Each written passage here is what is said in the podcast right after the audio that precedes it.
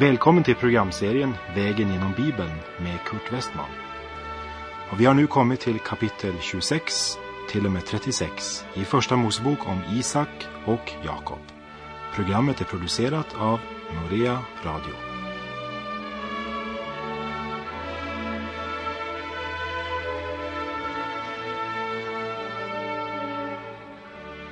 Vi har kommit till Första Mosebok kapitel 31 där vi ser Jakob smita ifrån Laban i hemlighet. Och Laban tar upp jakten och på sju dagar tar han in Jakobs försprång. De gör ett nytt förbund med varandra och går var sin väg under fredliga former. Och vi läser från kapitel 31 och vers 1 till 3. Men Jakob fick höra hur Labans söner talade så. Jakob har tagit allt vad vår fader ägde. Av allt det vår fader ägde är det som han har skaffat sig all denna rikedom. Jakob märkte också att Laban inte såg på honom med samma ögon som förut. Och Herren sade till Jakob, vänd tillbaka till dina fäders land och till din släkt. Jag ska vara med dig. Vi lägger märke till att det är Gud som önskar att Jakob ska lämna Haran. Gud vet vilket inflytande Laban och hans släkt har på Jakob och hans familj. Jakobs söner ska bli hövdingar för Israels tolv stammar. Och Gud är intresserad av att få dem bort från dessa trakter och tillbaka till Abrahams land, landet som Gud lovade Abraham, Kanan. Kapitlen om Jakob handlar om en syndig man med många fel och svagheter och om en man Gud inte har gett upp eller förkastat. Gud ger inte heller upp när det gäller dig och mig. Han önskar att ta emot just dig. För om han öppnar sin famn för en sådan som Jakob och en sådan som mig så tar han också emot dig. Som du minns så hade Jakob 20 hårda och slitsamma år hos Laban. Morbror Laban gav Jakob mycket undervisning i högstadiets hårda och bittra slag. Och Jakob blir verkligen skakad och får sig många tankeväckare under detta starka tryck. Men efter avtalet Jakob gjorde angående boskapsdriften och boskapsavel så får nu faktiskt Jakob mera än Laban och det irriterar. För det är inte bara Jakob som har söner som börjar växa upp. Laban har också söner. Och de beskyller Jakob för att han tar rikedomen från Laban. Men Jakob kallas av Gud till att återvända till Kanan. Och vi läser ifrån vers 4 till och med 6. Då sände Jakob och lät kalla Rakel och Lea ut på marken till sin jord. Och han sade till dem, jag märker att er fader inte ser på mig med samma ögon som förut, nu då min faders Gud har varit med mig. Och ni vet själva att jag har tjänat er fader av alla mina krafter. Jakob har alltså Guds kallelse att resa. Och nu förbereder han sig på det. Rakel och Lea blir beordrade att möta honom ute på marken där han vaktar jorden. Av rädsla för att någon av tjänarna eller rent av Laban själv eller någon av Labans söner ska höra vad han planlägger så tar han därför Rakel och Lea ut där han själv håller till. Och så säger han till dem, ni vet själva att jag har tjänat er far av alla mina krafter. Och på denna enda punkt kan vi nog vara enig med Jakob och säga till hans fördel, han jobbade verkligen hårt. Men det lutar väl hellre till att vi måste säga att det var Laban som var orsak till det. Jag tror att Laban var en typ som alltid fick mer än sitt tillbaka ifrån alla som jobbade för honom. Och vi läser i vers 7.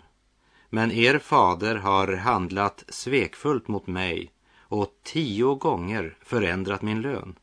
Dock har Gud inte tillåtit honom att göra mig något ont. Lägg märke till att under dessa 20 år hade alltså Laban tio gånger förändrat hans lön. Stackars Jakob. Men när Jakob var lamslott, förtvivlad och frustrerad, så ingrep Gud, som vi läser i vers 8 och 9. När han sade det spräckliga ska vara din lön, då fick hela jorden spräcklig avkomma. Och när han sade det strimmiga ska vara din lön, då fick hela jorden strimmig avkomma. Så tog Gud er faders boskap och gav den åt mig. Jakob förklarar för Rakel och Lea att det är Gud som har välsignat honom. Och det är så rikt att Labans söner faktiskt hatar honom. Labans jordar minskade, Jakobs ökade. Och det var ju i sig nog för att väcka avundsjuka. Men det kan ju också tänkas att Labans söner en och annan gång hade sett käpparna av poppel, mandelträ och lönn som Jakob la vid vattenhoarna där boskapsjordarna kom för att dricka. Och så berättar Jakob det som är orsaken till att han nu önskar resa hem igen. Och vi läser i vers 11 och 12. Och Guds ängel sade till mig i drömmen, Jakob. Jag svarade, här är jag. Då sade han, lyft upp dina ögon och se hur alla hannar som betäcker småboskapen är strimmiga, spräckliga och fläckiga. Jag har ju sett vad Laban gör mot dig. Kanske tänkte du i förra kapitlet att jag inte gav någon riktig förklaring på vad som egentligen skedde under boskapsaveln. Men eh, jag väntade med det till jag kom till detta avsnitt i skriften därför att Gud säger ja, gjorde det. Vi behöver inte söka efter någon naturlig förklaring även om han helt säkert använde någon av dem. Det finns så många förklaringar och du kan ju välja den av dem som du önskar. Men personligen har jag stannat för denna. Jag har sett vad Laban gör mot dig och jag har välsignat dig.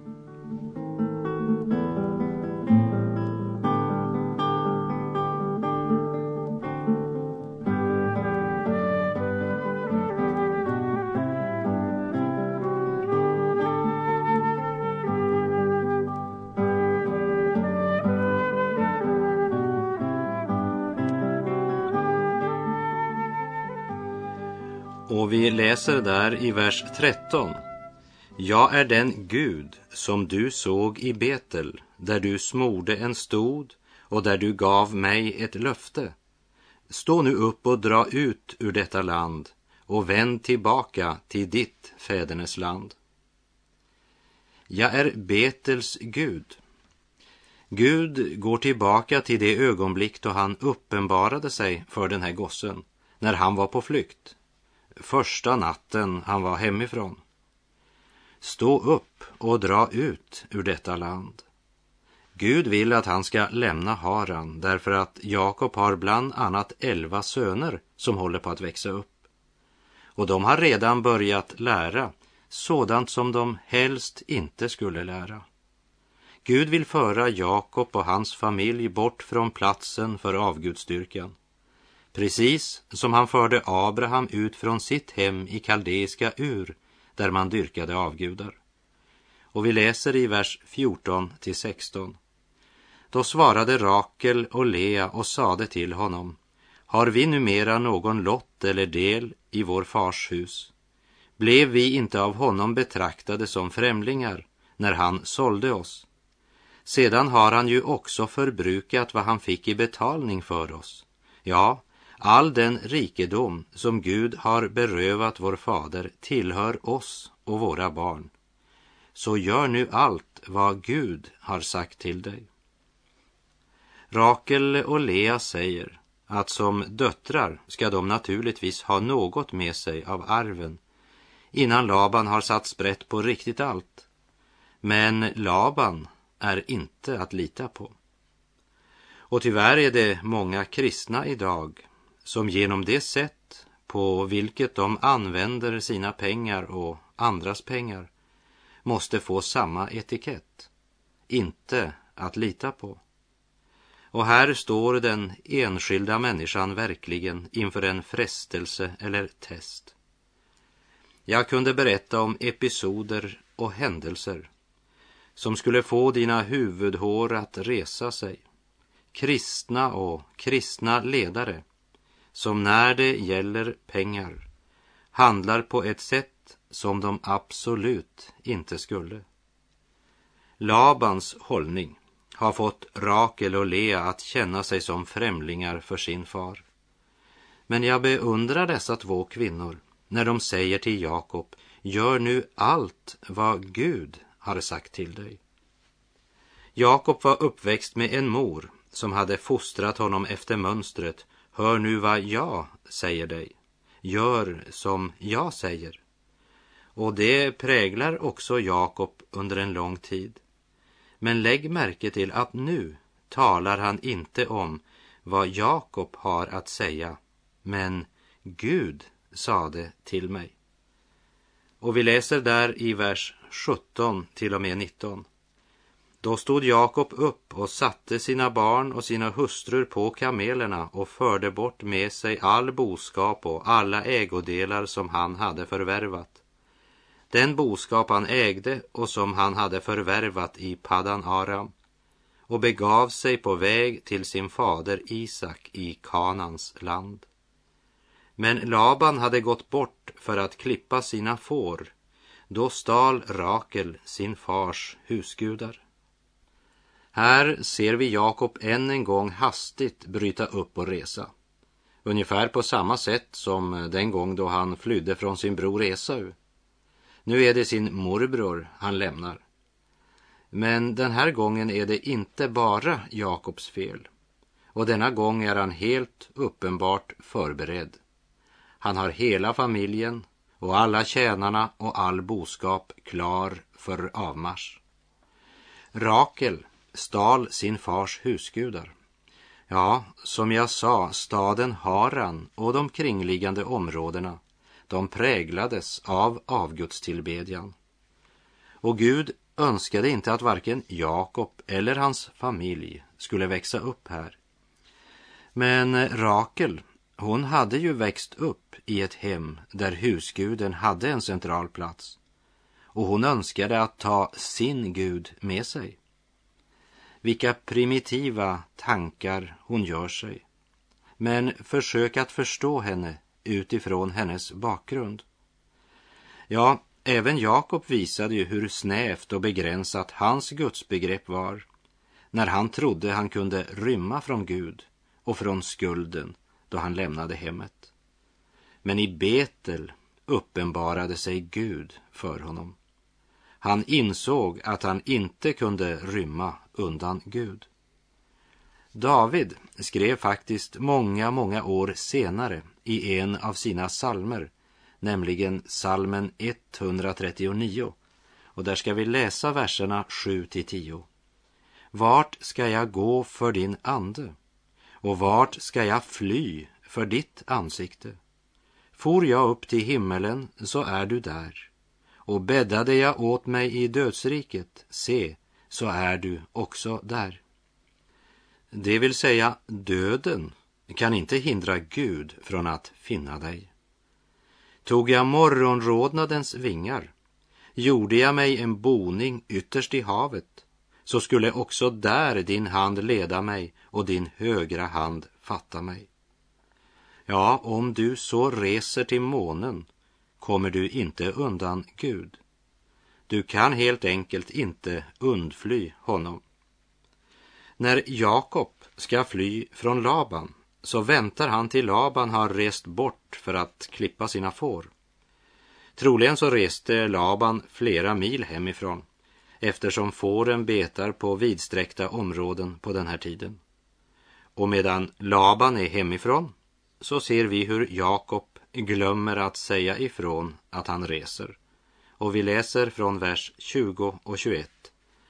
och Jakob stal sig undan från aramén Laban så att han inte lät denne märka att han ämnade fly. Så flydde han med allt sitt. Han bröt upp och gick över floden och ställde sin färd mot Gileads berg. De eh, hade fått Gileads berg inom synhåll och befann sig alltså i bergsområdet mellan floden Jarmuk i norr och Moabs högslätt i söder. Så de befinner sig ett litet stycke öst om Jordanfloden. Det är också i det här området som du finner floden Jabbok. Och nu läser vi från vers 22 och 23. Men på tredje dagen fick Laban veta att Jakob hade flytt. Då tog han med sig sina anhöriga och satte efter honom sju dagsresor och han upp honom på Gileads berg. Laban hade verkligen färdats med rekordfart för att hinna ifatt Jakob. Och du kan vara säker, Laban har inte något gott i sinne när det gäller Jakob. Ja, jag tror att han är arg och hatisk nog för att kunna döda Jakob. Men Gud griper in. Gläd dig då du lilla skara Jakobs Gud skall dig bevara För hans vilja måste alla fiender till jorden falla Och vi läser därifrån vers 24. Men Gud kom till aramén Laban i en dröm om natten och sade till honom Ta dig till vara för att tala något mot Jakob, vad det vara må. Med andra ord, var försiktig med vad du säger och vad du gör. Och vi läser i vers 25. Och Laban hann upp Jakob. Denne hade då slagit upp sitt tält på berget och Laban med sina anhöriga hade också sitt tält uppslaget på Gileads berg. Och nu, nu ska du höra på Laban. Han är verkligen en fräck lymmel. Han har i sju dagar hastat fram, full av hat och aggression och önskar ta tillbaka ägodelarna som Jakob hade rest med. Troligen hade han tänkt slå ihjäl Jakob och så föra hem de två döttrarna och deras barn, det var saken. Men hör vad han säger i vers 26 27. Då sade Laban till Jakob, vad är detta för ett tilltag att du har stulit dig undan från mig och fört bort mina döttrar som vore det tagna med svärd? Varför dolde du din flykt och stal dig undan från mig? Genom att du inte lät mig veta något om det hindrades jag att följa dig till vägs med jubel och sång, med pukor och harpor. O, oh, så smart onkel Laban är, så diplomatisk. Han försöker få Jakob att känna sig skyldig för att han hindrat sin familj från att få uppleva ett fantastiskt och jublande avskedsparty. För Laban, ja, han skulle ha ställt till med ett gigantiskt firande och ett kärleksfullt innerligt avsked. Ja, det är i alla fall vad han säger. Och så satsar han på att appellera till sentimentala känslor. Vi ser i vers 28. Du förunnade mig inte ens att kyssa mina barnbarn och mina döttrar. Du har handlat dåraktigt. Plötsligt betyder hans döttrar och deras barn allt för honom. Medan i verkligheten så hade döttrarna upplevt sig som främlingar i Labans hem efter att de blev sålda till Jakob. Det ser vi i vers 14 och 15 i det här kapitlet. Laban pratar och pratar. Och det hjärtat är fullt av, det talar munnen. Och plötsligt så kommer det fram det han gömt under den polerade ytan. Nämligen att han hade hämnd i sinnet då han startade klappjakten på Jakob och hans följe. Och vi läser i vers 29. det stod nu i min makt att göra er ont, men er faders Gud sade till mig, ta dig till vara för att tala något mot Jakob, vad det vara må. Så det var väl inte tanken på ett förlorat avskedsparty som drivit Laban till att följa efter Jakob. För han hade inte något gott i sinne, tvärtom. Men Gud hade hindrat honom från att göra något ont. Men nu har Laban en fråga och den gäller hans husgudar. Vi läser i vers 30. Och då du nu äntligen ville fara eftersom du längtade så mycket till din faders hus, varför skulle du då stjäla mina husgudar? Jakob visste inte att Rakel hade stulit Labans husgudar. Så när han nu svarar Laban så svarar han på varför han hade smygit sig iväg i hemlighet. Se vers 31. Då svarade Jakob och sade till Laban, jag fruktade dig, ty jag tänkte att du skulle med våld ta dina döttrar ifrån mig. Ja, Jakob visste att Laban aldrig hade låtit honom resa med döttrarna och sin familj och deras ägodelar. Det var ägodelarna som upptog Labans hjärta. Och så svarar Jakob på anklagelsen angående husgudarna i vers 32. Men den som du finner dina gudar hos, han ska inte få behålla livet. I våra anhörigas närvaro må du se efter något som är ditt av det jag har i min ägo, och i så fall ta det. Ty Jakob visste inte att Rakel hade stulit dem. Jakob är helt säker på att ingen har stulit Labans husgudar. Han litar inte på Laban. Men eh, Laban litar inte heller på Jakob. De har inget som helst förtroende för varandra. De har haft tjugo frätande, tärande år tillsammans, dessa bedragare. Och nu läser vi vers 33 till 35. Och Laban gick in i Jakobs tält därefter i Leas tält och i de båda tjänstekvinnornas tält, men fann ingenting. Och när han hade kommit ut ur Leas tält gick han in i Rakels tält. Men Rakel hade tagit husgudarna och lagt dem i kamelsadeln och satt sig ovanpå den. Och Laban sökte igenom hela tältet, men fann dem inte. Och hon sade till sin fader, Vredgas inte min herre, över att jag inte kan stiga upp för dig, ty det är med mig på kvinnors vis. Så sökte han då efter husgudarna, men fann dem inte. Rakel är sin fars dotter. Hon säger att hon inte är i form på grund av graviditet, men hon i verkligheten sitter på husgudarna. Här får vi en realistisk bild av denna Labans släkt. Stölden av husgudarna var mer allvarlig än vad vi kanske tänker över i vår tid och vår kultur. Men husgudarna var symbol för den styrande i familjen, ledaren. Det betydde faktiskt att Jakob kunnat ärva allt som gamla Laban hade. Det var detta som gjorde Laban så upprörd. Han ville inte att Jakob skulle ha denna pant och garanti. Han tyckte att Jakob hade redan fått för mycket som det var. Och Jakob, han tror nu helt säkert att husgudarna inte finns i hans följe och tar nu chansen på att tillrättavisa Laban som har förföljt honom. Och vi läser från vers 36. Då blev Jakob vred och for ut mot Laban. Jakob tog till orda och sade till Laban. Var i har jag då förbrutit mig eller syndat eftersom du så häftigt förföljer mig? Nu har du genomsökt allt mitt bohag. Vad har du där funnit av bohagsting som tillhör dig? Lägg det fram här inför mina anhöriga så att de får döma mellan oss båda. I tjugo år har jag nu varit hos dig. Dina tackor och dina getter har inte fött i otid och av vädurarna i din jord har jag intet ätit. Inget ihjälrivet djur förde jag till dig. Jag måste själv ersätta det. Du utkrävde det av mig.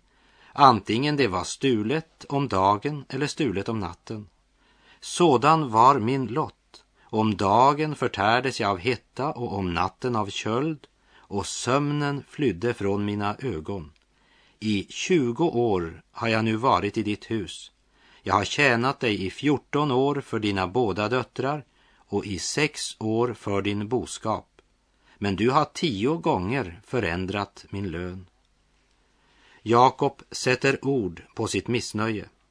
Till och med de lamm som blev stulna hade han personligen måste ersätta. Sannerligen, Laban var en brutal arbetsgivare. Jakob fick ingen semester på sommaren och när kyla och frost kom måste Jakob stanna ute hos djuren. I nätter av kyla och vaka hade han vaktat Labans boskap. Det var det som hade hänt med Jakob i 20 år.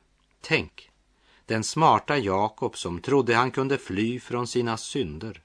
Men Gud stadfäste också i den här mannens liv att det är en människa sår, det får hon också skörda.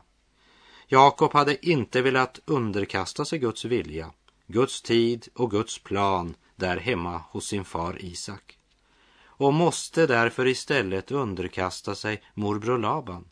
Den som inte vill frukta Gud kommer på ett eller annat sätt alltid in under människofruktan. Det gäller hög som låg. Man blir så upptagen av vad ska de andra tänka och tycka? Jakob, den yngre sonen, hade lurat till sig förstfödslorätten och därmed blivit den äldre. Men hos Laban får han uppleva att man gav honom den äldre dottern när han trodde han fick den yngre. Han utvecklade ett sniket och vinningslystet sinnelag som avslöjade sig själv genom det sätt på vilket han vann sig förstfödslorätten. När han lät sin mor täcka hans händer och hals med pälsen från en killing. Och vi ska senare se att Jakobs egna söner bedrar honom på liknande sätt med hjälp av killingblod. Han bedrog sin fader Isak genom att ge sig ut för att vara favoritsonen och han ville själv bli bedragen när det gäller hans favoritson Josef. Det är en människas sår ska han också skörda. I verserna 43 till 55 läser vi om Jakobs och Labans förlikning. De sluter ett förbund med varann och skiljs åt. Om inte som vänner så i alla fall med ett avtal om att de ska hålla sig undan från varann. Och vi läser i slutet av vers 49 Må Herren vara väktare mellan mig och dig när vi inte mer ser varandra. Och det är i verkligheten att säga Må Gud hålla ett öga på dig så att du inte skäl från mig igen. Det är precis vad de här två männen säger och med det så reser de från varann. Och där är vår tid ute för den här gången och jag säger på återhörande. Herren vare med dig. Må hans välsignelse vila över dig. Gud är god.